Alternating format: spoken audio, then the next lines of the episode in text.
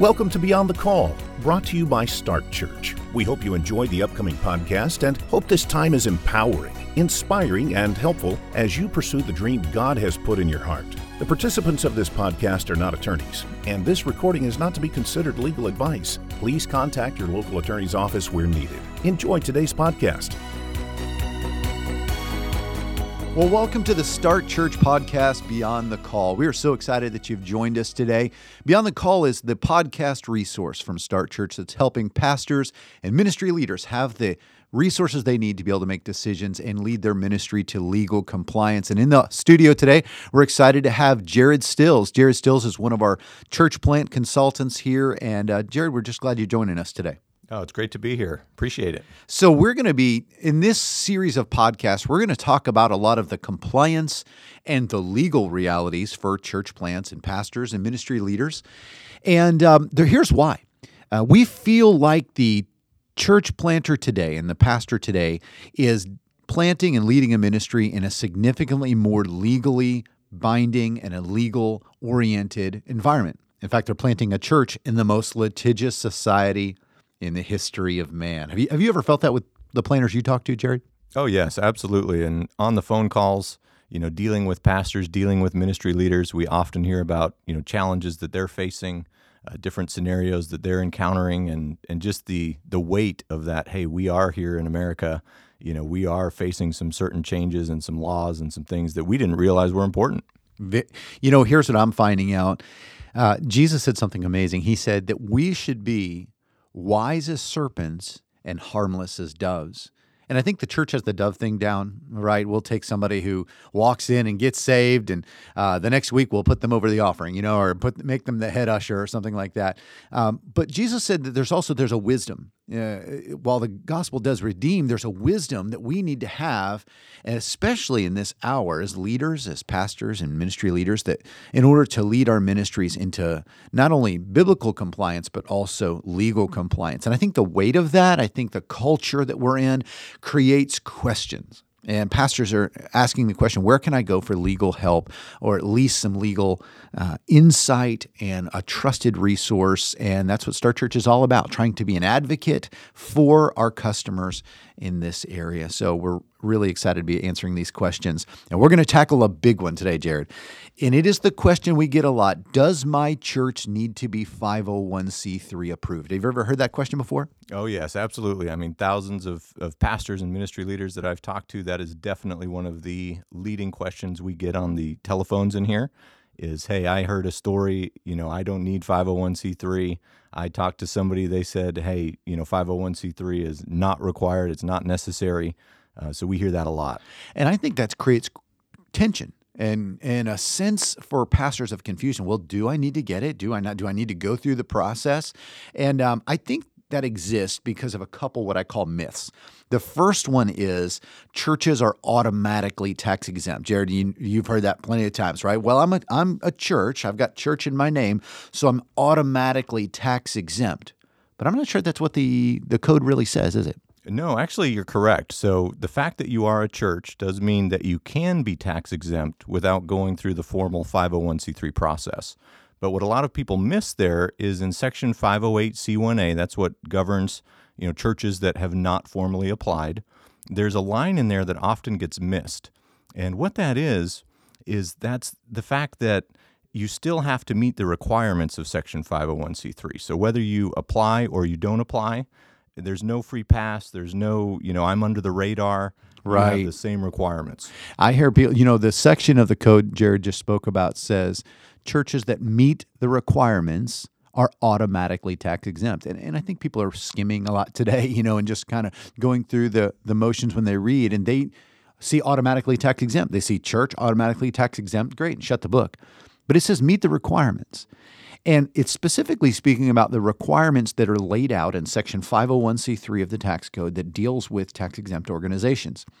And what happens is uh, I've heard the term free church. I'm a free church, right? So I'm free to do, here's how it kind of comes about. They say, I'm a church, so I'm free to run my ministry any way I want. And because I have the name church in my, uh, the word church in my name, I don't have to adhere to anything. But again, it's really not the case. Right, absolutely. And a lot of calls we get, you know, people say, hey, we're a free church you know, we're not on anybody's radar. We don't want to be on anybody's radar. But what they don't realize is when they got their tax ID number and they opened up their bank account, you know, you're on the IRS's radar.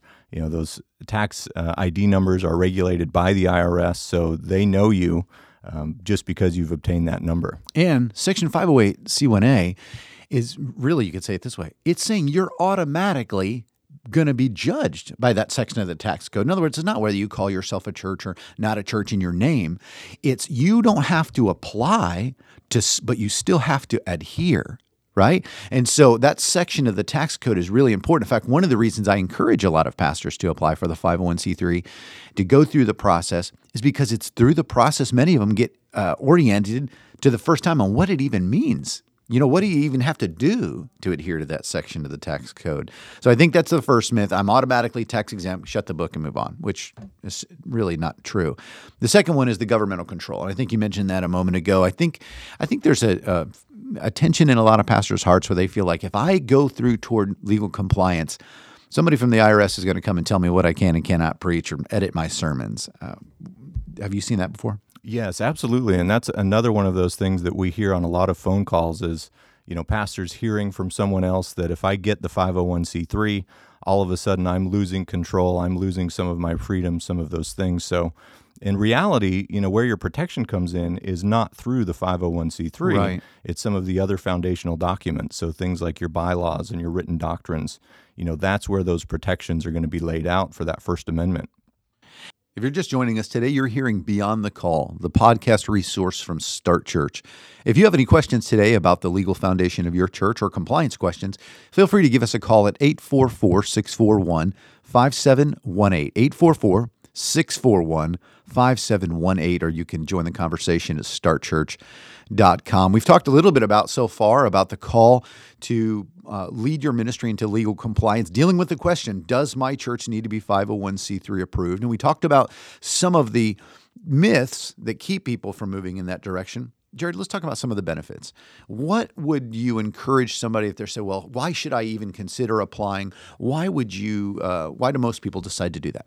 Absolutely. So one of the big factors is gaining the trust in the community. So oftentimes you know, you have people that have been burned by churches or there's a, a, negative connotation to the church and the community. And you want to be able to say, hey, we're a trusted resource. You can give to us and be confident. And you know what? If you want to go on to the IRS website, they actually have a website where you can search 501c3 approved organizations. You know, look us up by our name. Here's our EIN number. And you're going to see that we're approved. We are have their stamp of approval as a charitable organization you can give to with confidence. I've heard it said before, uh, Jared, that the greatest obstacle the church planter has in a new city is to deal with the last church planters issues in that city. And I think trust is a major deal, especially when it comes to the area of finances. So you're preaching about tithing or raising funds for your church plant.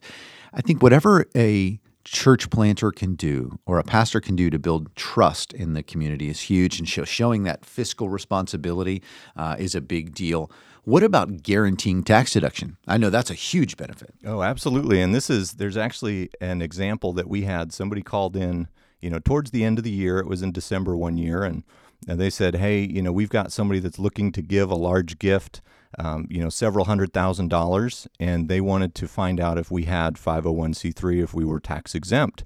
And they had gone through our process earlier in the year, and gotten some of the foundational documents done, but they did not go through the 501c3 process thinking, hey, you know, it's not something that's needed. And here they were facing this large donation at the end of the year, this opportunity for them to do some great things and they weren't able to secure their 501c3 and, and tell that person, hey, you can give to us. You know, we have that. And they called us and, and we're in a little bit of a panic and said, hey, we've got this large donation. We need our 501c3. And it takes several months to get that. So it's not something we were able to uh, help him with, unfortunately. And had he gone through the process earlier in the year, uh, he could have secured that several hundred thousand dollars and used it for their ministry uh, the following year. So that's an important uh, distinction. Maybe you're just hearing that for the first time. If you haven't gone through the process of applying for your 501c3 recognition, you cannot guarantee tax deductions to your donors. Now, the donor can take it, they can they can write it off on their taxes. But the courts, in fact, there was a great court case, Branch Ministries versus Charles Rossotti. The uh, courts ruled that when a member gets audited for their donations. And the donation uh, can be considered tax exempt uh, until, but the burden of proof is actually put on the donor in order to actually take the full deduction in an audit. And here's what the judge actually wrote uh, they said this. A person who contributes to a church claiming tax exempt status pursuant of Section 508C, which we talked about earlier, may deduct the contribution from his or her income, which sounds great, right? Hey, I can I made a donation to a, a an organization holding themselves out at tax exempt, great, I can take it as a contribution from his or her income. But, and here's where it begins to shift a little bit, if the contributor is audited, she, he or she has the burden of establishing that the church, in fact, meets the qualifications of Section 501c3. Again, that deals with automatic tax exempt. No, the, the exempt nature of the donation is based on the adherence of the organization to Section 501c3. And then it says this in other words, because the church had not previously been determined by the IRS to have met the Section 501c3 criteria, they never applied for it, there is no presumption that the church is tax exempt under 501c3. In other words, there's an inability for the church to be able to say, I guarantee. In fact, what happens is you put the burden of proof on the donor in the audit at that point, which becomes very difficult in fundraising. right, you know? absolutely. Um, so that, that those one thing, uh, building community trust, uh, guaranteeing tax deductions. What about other exemptions that are possible? Sure. So we often get calls from individuals that are out purchasing things for their church, and they say, "Hey, you know." They said I could get this without paying the state sales tax. And they say, oh, fantastic. And they ask them to present something showing that they have that exemption and they realize, oh, I don't have that exemption. What do I need to get it? Right. And oftentimes, to get that state sales tax exemption, there is a need to have Section 501c3 approval done first before you can qualify.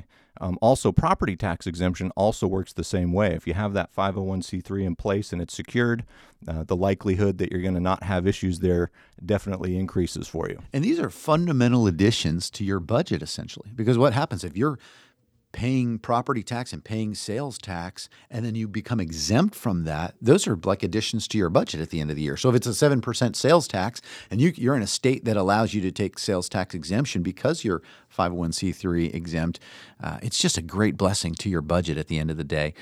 Maybe you're just joining us and you're hearing uh, some of this for the first time. Does my church need to uh, become 501c3 approved?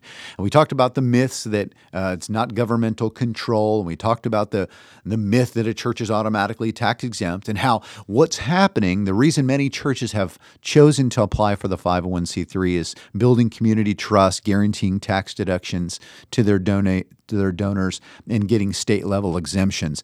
Jared, if somebody's out there and they say, well, what's the process if I do want to apply? I want to take my organization, my ministry, my church unto 501c3 exemption. What are the processes that I would need to work? Absolutely. So, what we find the majority of churches that pursue 501c3, the first step in that process is going to be applying for incorporation at the state level. So, this is the first step. Again, uh, when you do this, you create a corporate veil. You add some protection for uh, your donors, for you, your members, uh, the individuals that are helping you, you know, plant the church. Um, you're also putting out there some of the intentions of the organization to license and ordain pastors and ministers and create that legal entity with the state. And those original documents actually have to be done in a certain way, right? Because the 501c3 application is going to review those articles of incorporation and make sure certain clauses are in there from the beginning, right? So having a vision for a 501c3 to become tax exempt, really, you need to start that at your first stage of documents, correct? Yep, that is very true. And we often see that where, you know, somebody comes to us because they got rejected. You know, the IRS wrote them a letter, said, hey, you need to amend those articles before you can formally get wow. this approval. So that's step one in the process. And then the second step in the process is obtaining that tax ID number. So if you've never done that before, again, getting your FEIN in place, that's a, a key step in the process. That would be number two. That's that federal employer identification number. Exactly. It sort of sounds like your uh, articles of incorporation are kind of like the birth certificate of your ministry, and the EIN is kind of like your social security number, right? It's your it's your financial history. It's what you'll use to open a bank account. Exactly. And oftentimes we'll have churches that come to us that they already have their FEIN number in place. So that's one of those things we can, you know, again, either uh, obtain new for you or work with what, what's already there. And then the third step is having some bylaws. So this is an important document that's going to outline the structure, the governance of your organization.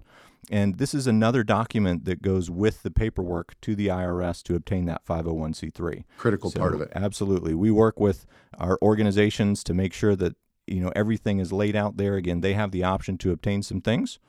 And then the fourth step, there's corporate policies that are key. And this is another thing that the IRS looks at when they look at your 501c3 application. They want to make sure there's certain policies in place. And again, this helps with how you handle the finances in the church. This is to protect your board of directors. And so we, you know, that's another step in our Start Right program that we provide. And then the, the last step is that formal application. Again, it's you know Form 1023. If you've ever seen it, it's about 26 pages when it's blank. By the time all the supporting documents go with it, it's usually somewhere between 70 and 100 pages. That's a big, big presentation there. How, how, how long does it typically take to fill out? Absolutely. So the IRS, you know, they'll say, hey, it's going to be about 150 hours of someone's Wow. time to compile everything and get everything that's needed uh, to send that in. That's incredible. Well, how can Start Church, if somebody's out there and says, I want to walk through those steps, uh, how can Start Church be a resource for them and help them through the process? Absolutely. And this is one of our specialties. You know, our Start Right program's been around for a long time. Uh, we've helped over 16,000 churches, you know, through the lifespan of, of how long our organization has been around, obtain that 501c3 status. And again, we guarantee the approval. So if you go through our process, you can have that guarantee that you're going to be approved. Where oftentimes, you know, if you go through um, uh, another resource, you know, somebody who, hey, I, I helped the church, you know, five years ago go through this process, um, they're not going to be able to say, hey, I can guarantee Right. that. And if the IRS comes back with questions, you know, when they get that application, we're here to help as, uh, again, somebody who can answer those questions and make sure that approval gets done. Well, thank you for joining us today for Beyond the Call, the podcast resource from Start Church. If you have any questions about the topic we covered today, please give us a call at 844 641 5718. 844 641 5718. Or you can email us at podcast at startchurch.com. Join us next week as we have our next topic helping empower ministers to protect what God has called them to lead. Thank you for listening to Beyond the Call, brought to you by Start Church.